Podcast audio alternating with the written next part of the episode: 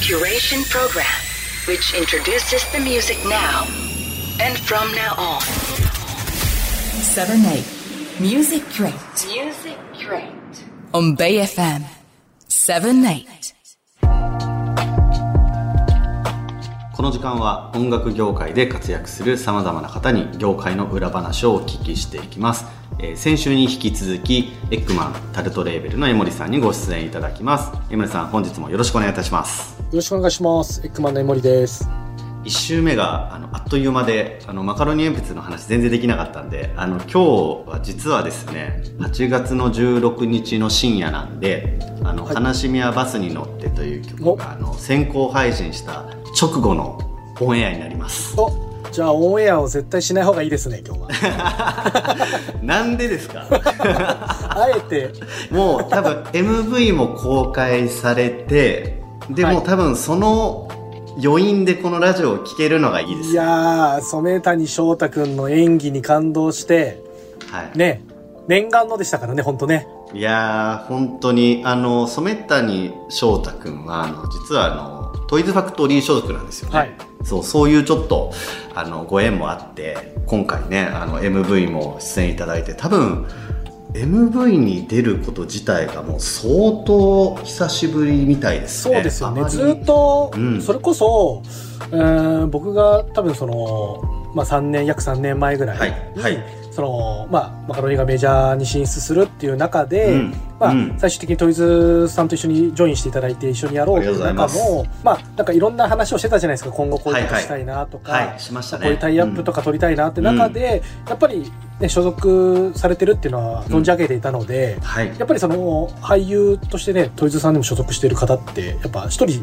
できる人だもんね、そうですね。はい。絶対にどっか何かの MV でご一緒したいよねって、うんあれですよね、メンバーとも年齢一緒そう。じゃないですか。えっと、あの、31だったんで、多分1個しか違わないんで、もうほぼ。あ、一個か。でもほぼ同世代というか、同い年ですよね。はいはい。本当にあのねどこ どこまで話していいか あれなんですけど、やっぱり企画とかあの MV のねあのもう曲もそうですし MV の内容とかも見て出演をしていただいたって感じで、さあ嬉しいですね。ありがたいですよね。ちょっと多分これ聞いてる人も多分 MV 見たばっかりだから、うん。相当あのインパクトある MV だと思うんでかなりびっくりしてるんじゃないですかね皆さん。うん。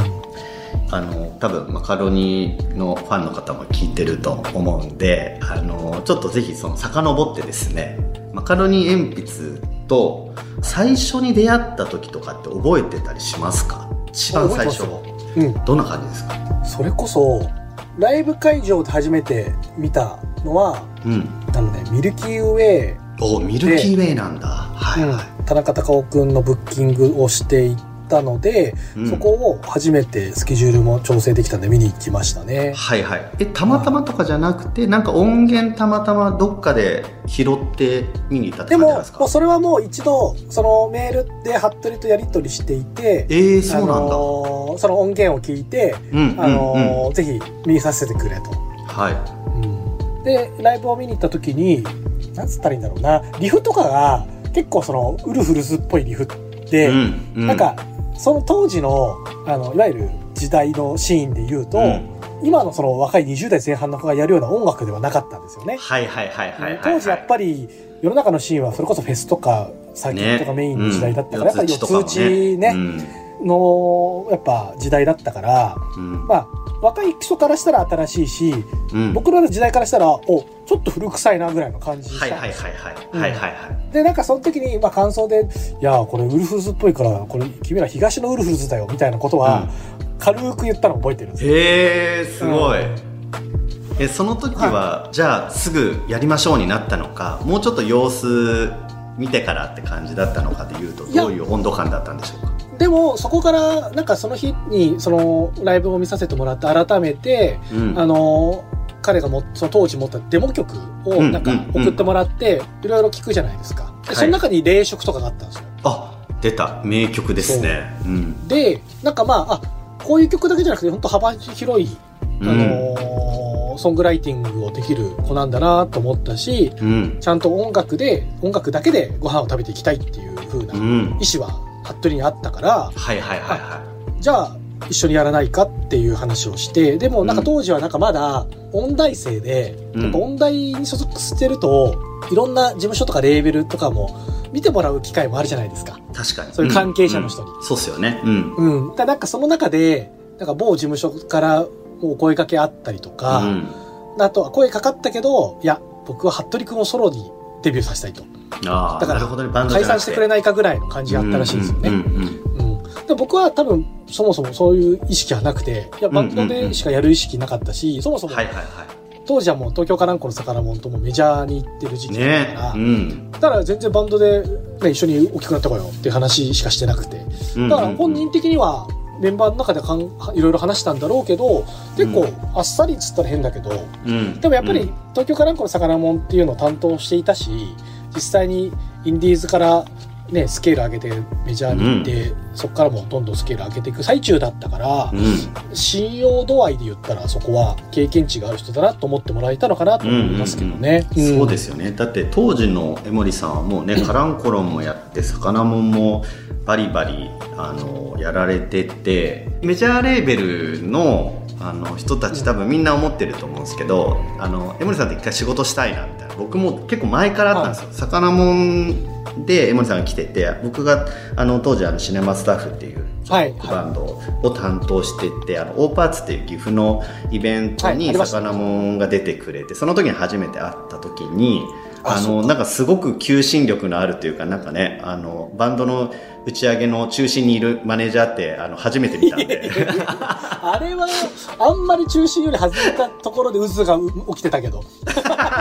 ああれはそんなに景気のいい打ち上げやっってましたよね。うん、でもやっぱね、先週の話じゃないけど、自分自身も若かったし、はいはいはい。あのーバンドとやっぱり向き合ってバチバチやってた時代だし、まあ今もやってるつもりでいるけど、うんうんうん。よりそのね、若い時って自分自身も経験がないから、やっぱ熱量とかでね、押し通す時代だったりもしたから、うんうんうん。なんか他の事務所のバンドとかね、それこそ寝言もそうだし、赤い声もそはいうだし、はいはいはい。うんうん。シネマもそうだけど、うん。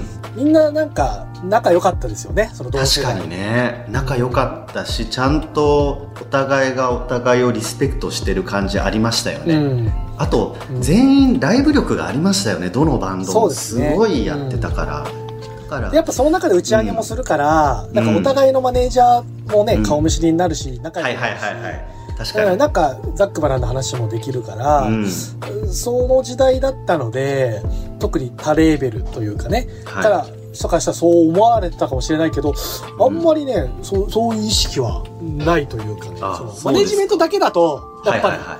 あるけど、でもそれこそそのマカロニでいうと朝食が出て歴史的名盤だと思うんですけどあのあすごいアルバムがあってそれであの、もう各社ねそれこそ本当争奪戦というかみんなマカロニやばいやばいみたいなのが、もうみんな言ってたんで本気で 本気で取りに行かないと、これもうちょっと一生後悔するなと思って、そこからもう江森さんに熱烈に連絡したのをちょっと覚えてますね。うん。でもなんか、あの時はまだそれこそ水面下で、本当にファンの中でも、うん。あ、これ次来るなっていう感じはザンザは来てたけど、うん。関係者ももちろん見てもらった人には、楽曲の幅の広さとか、うんうんうんうん。演奏力とか、あ、全然このスケールじゃとどまらないなって感じはしてたけど、テレビも出てたわけでもないし、フェスも確かにね、うん。全然出てたった時代じゃなかったから、うん、なんかまだまだ爆発的な人気でもなかったので、うんうんうんなんか、やっぱり耳の早い関係者とか、うんそれこそ愛子さんだとか、が、やっぱりそのアーティストがラジオとかでかけてくれて、そこから、はい。え、何？って見つけられてみたいな、その、ストーリーが出てきた時代ですよね。そうですよね。そのどの曲が一番こう江森さん的に見ててあこれはすごいこう今までと違う広がりというかあのこう角度が上がったなと思ったタイミングはどのタイミングなんでしょう？かでも、朝食のアルバムはそのタイミングでは売れなかったんですよ。あのそうなんだ。はい。リリースした当初は？リリースした当初は。はいはいはい。あの、やっぱりサブスクもそんなにその世の中的に広まってないし、うんうんうんうん。まだまだそういう時代じゃなかったから、うん。そういう意味で言うとレモンパイから、うんうん。あの、パッケージが枚数限定でリリースしたのもあるんですけど、はいはいはいはい。発売日の転着日に店舗になくなったんですよ。あーすごいね。この CD が売れない時代に。そう。ですもご、いな全然その、わざと少なくしてたわけではなくて、うんうんうん。前作、前々作とかの、その数字を見て、大体これぐらいですよねって流通とも話して、はい。あこれぐらいだったら1週間で大体履けますねってうんうん。いう数字を用意してたんですけど、うんもう転着日でないと買えないってなって、でもそれだと店舗をね、置く意味がなくなっちゃうじゃないですか。うんうんうんうん。そう。だからもう、急ぎで追加して、やっと1週間以内ぐらいでギリギリ間に合ってみたいな。で、当時はやっぱサブスクが始めたぐらいだったから、なんかサブスクでも徐々に聞かれたりとか、うん PV もうんうん。江田さんに撮ってもらった PV が、すごい回る回数が、すごいスピードが速くなったんですよね。はいはいであれあれあれあれってなって、うんうん。そう。なんかああいうちょっと鍵盤がメインに、イントロからメインに押し出した楽曲って、マカロニにとっては初だったから、ああそっか。なるほど。なんかそこから、なんかいろいろ世の中の反応とか SNS の反応を見ても、うんうんうん。すごい感想とかすごいツイートされるようになって、そこからブルーベリーナイツだったんで、また鍵盤を前に押し出した楽曲うんということで、そっか。あの辺ですよね。確かに。そうなんですよ。うん。で、そこもミュージックビデオも、服部のキスしてるかしてないかみたいなのとか含めうんうん。うんうんて、はいはいはい。はい東さんにミュージックビデオを撮ってもらったんですけど、そう。そういったところでいろいろざわざわざわざわっていろいろし始めましたね。なんかさっきのやっぱりねたくさんメジャーデビューするバンドいますけどここまでこはい。うちょっと貯めて貯めて貯めてあのメジャーデビューの発表がなんかここまで盛り上がるっていうこと自体がバンドとしては珍しかったですよね当時。うん。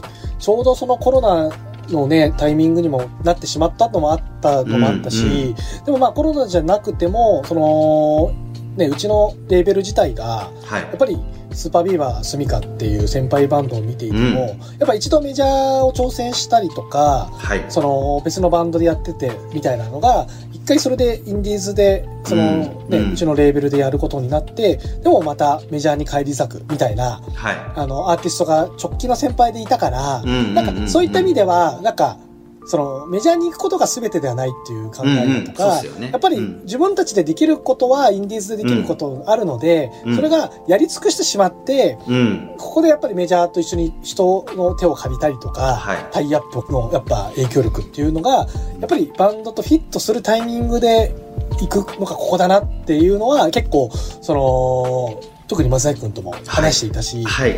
よく、例に出すのが、弓矢を引いて一番、うん一番鋭く夢をうん。出るタイミングまで引っ張るんで、うん。もうちょっと待ってくれ、もうちょっと待ってくれっていう話をよくしてたかなと思って。うん。うん。うん確かに。結構そのあたりはねあの話し合いをさせてもらって結構当時は あのもうすぐに発表した方がいいんじゃないかなっていうのも、うん。僕の中ではあったんですけどそういう時も江森さんはい。冷静でしたもんね、い、やままだまだまだいいんじゃないみたいな でもそれが結果的にうん。お客さんがもう本当に待ってましたのタイミングで。こんなに全肯定して喜んであのもらえることも結構奇跡的ですよね。誰もネガティブいなかったですね本当に。まあでも発表のタイミングは本当にツアーも中止になってしまったし、うん。その手前のホープもリリースのタイミングで、に店舗も閉まってしまったりっていうタイミングだったから、あ、またここでお祝いムードがこんなに暗い感じになってしまうなっていうのは、うんうん。すごい負のムードにななっていたけど、まあ、当時さんとも相談して、うん。あのタイミングで配信ライブでね、うん。あの、発表させていただいて、で、それが多分2日間ぐらいずっとトレンドに上がるぐらいみんなお祝いしてくれたから、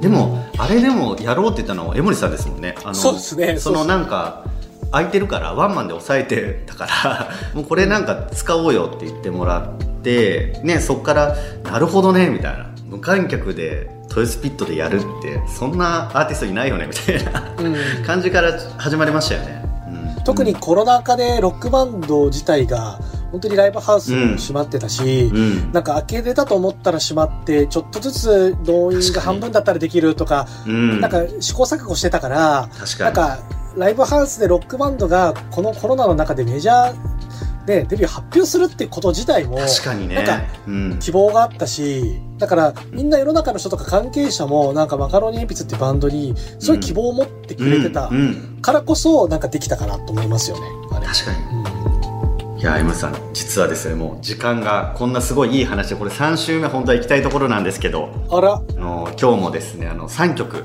最後にはい江森さんに選曲していただいて、あのお別れになります。選曲の方よろしくお願いします。はい。じゃあまずは今日は絶対これをかけるしかないですね。ですね、お願いします。マカロニ鉛筆で悲しみやバスに乗って、はい。お次の曲は、モンで、さよならダイバー。はい。じゃあ最後に、タルトの新人から、スプリングマンで、勤労。はい。えー本日のお相手は、タルトレーベル、江森さんでした。ありがとうございました。ありがとうございました。7 8 Music Crate.